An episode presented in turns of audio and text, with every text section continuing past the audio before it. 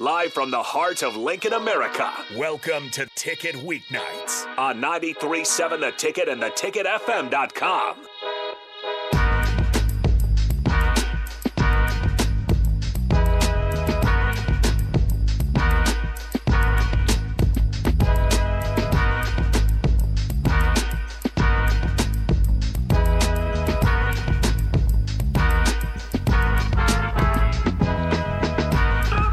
Welcome, welcome, welcome, welcome, welcome to another edition of Heart of a Husker. I'm your host, Rashawn Jackson, three-time national champ, and sometimes loudmouth. But uh, I think I might be over it. Um, we played Colorado in what I deem as a rivalry matchup. Um, it will always be that to me. It will never not be in rivalry matchup to me. Um, we will have a couple of guests join us as they can get in, as they can come in, um, yeah, willingly, you know. And if they don't, you get me, Rashawn Jackson. First thing I want to talk about is I know sometimes us as Husker fans we get overzealous, we get overexcited, we get um, just exuberant about Nebraska football. And when we lose, sometimes it hurts to the core. Right. And I'm speaking for me. Just it just I, I don't know if I want to cry, yell, run through a brick wall. I'm just in through so emotions right here. I'm just emotional. I'm emotional roller coaster. Is is the best that I can say that I'm on with Nebraska football. Is it's an emotional roller coaster. It's a um, up again, down again, up again, down again, up again, down again relationship because it's not consistent. And the lack of consistency and the lack of discipline has me thinking all kinds of crazy things. When I think one part of my heart wants to say, hey, let's give the coaches and that staff plenty of time. But another piece of my heart says, We've seen this song and dance before. We understand what it looks like. And how do we fix it before the ship sinks? Because I can tell you now, and I don't care what level of football you play, if you turn the ball over eight times in two games, you should be 0 2. Unless you got eight turnovers. And then that game will be a sloppy game all the way around, which we'll be talking about the sloppiest game in the history of football. So I am, um, as I am ecstatic that the football season has started. I really don't feel good about that whooping that we took up there in Boulder. It didn't feel good. The fans talking stuff and rubbing it in. And let me tell you, they wasn't as bad as I thought they were. I mean, they had their issues, but they, but I, I remember it being worse. So I bring in uh, Johnny Mitchell, former New York Jets first round pick, and uh, one of the greatest tight ends to put the pads on at Nebraska uh, Johnny Mitchell. Johnny, just give me your thoughts overall when you if you if we could just close out this game and you can say what this game looked like to you, what would that be? You got no? Can you hear me? You can't hear me? Yeah, uh, uh, Coach Mitch, you're gonna have to check your audio. We're good on our end. He might have check your audio on your phone. Check your audio on your phone. Your audio on your phone.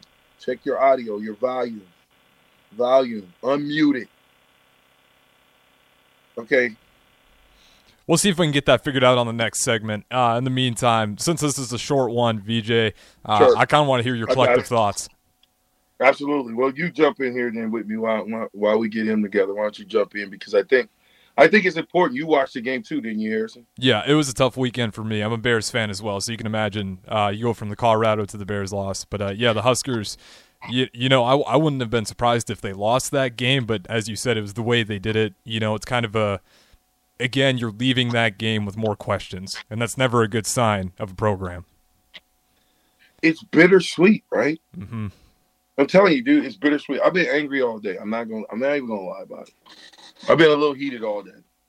Just I, I don't know. I've been a little irritated because I think some of the things that we're doing out there are things that we could change easily, right?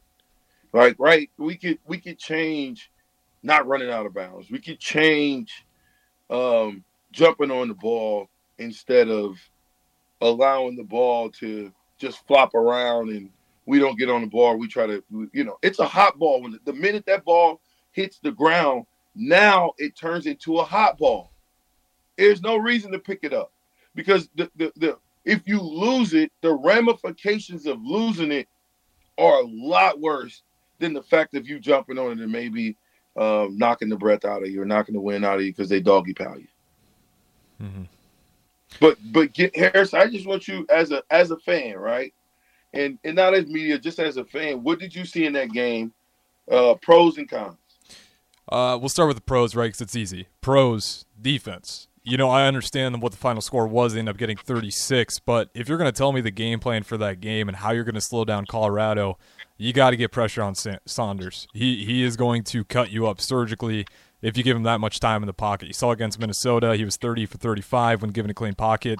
Uh, same thing for us. When we got pressure on him, it really hurt that Colorado defense. Switching over to the negatives, your defense is going to run out of gas if you keep coughing the pill over. And that's a problem from game one that followed to game two. Jeff Sims is now just leading everyone in turnovers. Uh, and it was just the lack of offensive flow. You know, every time it felt like we're starting to pop some plays off, get momentum going – it would just kind of fall apart. Whether it was penalties, another thing that you know just irritates every fan. It's controllable issue. Non-contact fumbles, controllable issue. It, it, it's just repeat mistakes that Nebraska once again is just blowing toes off its foot. Eh, I don't know how many more times we can do that before I'm going to rip my hair out. Like that's those are the cons. Just self-inflicted wounds once again kind of spells the story for Nebraska. Yeah, and, and when you look at it, you you kind of wonder.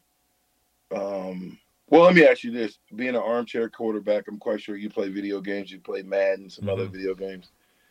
If your quarterback fumbles or throws three inter- interceptions, do you keep him in the game? Let's go to two. Do you keep him in the game, or do you maybe give him a break, let him give him a chance to see it from the sideline? I in this scenario with Jeff Sims in this, I, it's hard because with this roster, we kind of know what we have behind him. At least I think I know what we have behind him. I sit him out at the bare minimum. I don't understand why you sit him out. Especially there's situations where it was very obvious we were not going to throw the ball. We were only going to run the football in there after the turnovers problems we were having. At that point, why not throw in the backup? If you're just handing it off anyways, let him see it from the side, calm himself down a little bit. He should have got a rest you know, just to see it from the sideline. Uh, as far as taking a starting position away, I think two games in the season, you do that to your guy, your single digit leader, you've been building up to all off season to kind of run this offense, puts you in really rocky waters. So he should have been pulled out for at least a series, is kind of my thoughts on it. Yeah, I, that's what I thought. I thought that even after the first one, I think you got to, because you, you wonder, is he is this a mold that he's in, right? Mm-hmm. Is this some type of a bad uh, what's that movie called? What's the movie? Groundhog Day movie where mm-hmm. it just keep repeating itself over and over again. You know, I'm I, I'm a former football player. I'm a fan first. Before I was a football player, I was always a fan of Nebraska, and I've never seen this level of discipline. I've been a I I can remember playing football since I was three or four years old. I can remember watching it since I was five. Well, if I was watching football when I was five, that's 1980, 81, 82, 83, 84, 85, 86. I remember all this time. So so when you remember it and then you think about how how how hard nosed Nebraska used to be, how disciplined we used to be, how um, we played under composure how we didn't play uh, down to our competition. Now, and I'm not saying all the time, but I'm saying on a consistent basis, man. Nine wins is consistency. What has been Harrison? What's been consistent around here, or for the last twelve years? That's a perfect number because I have a stat uh, that's alarming and I want to say this before we go to break. You know what's been the most consistent for Nebraska? You want to go the past 12 years, date back a little further even yet. Since 2004, Nebraska, as a Power Five, has the worst turnover margin of negative 105. The second closest is 55. We nearly double that since 2004. That has been consistency for Nebraska football, unfortunately, is the turnovers. 105 turnovers since 2004. The second closest is 55, negative 55. You got to be kidding me, Harrison. Those are real facts. That's so, been the consistency. Yeah, but okay, so so so but wait though. Is there any way that we can figure out uh if we go from uh Riley's first year to now? Is there any way we can do that? Yeah, let me uh let's let's throw it to break here because I do see we got Kenny Okay. Cheatham uh, ready to go here too. We can get him in on the next segment, and I can do some numbers, Okay. figure out when those numbers really started to spike for Nebraska. But we'll do that next. This is Heart of a Husker. We got the captain streaming in. I'm Harrison pushing the ones and twos. Again, you guys can join the show, get in your feels. Let, let me know how you feel. 402 464 5685. Streaming on Facebook, YouTube, Twitch, Twitter, Allo Channel 951. We'll catch you guys on the other side of the break.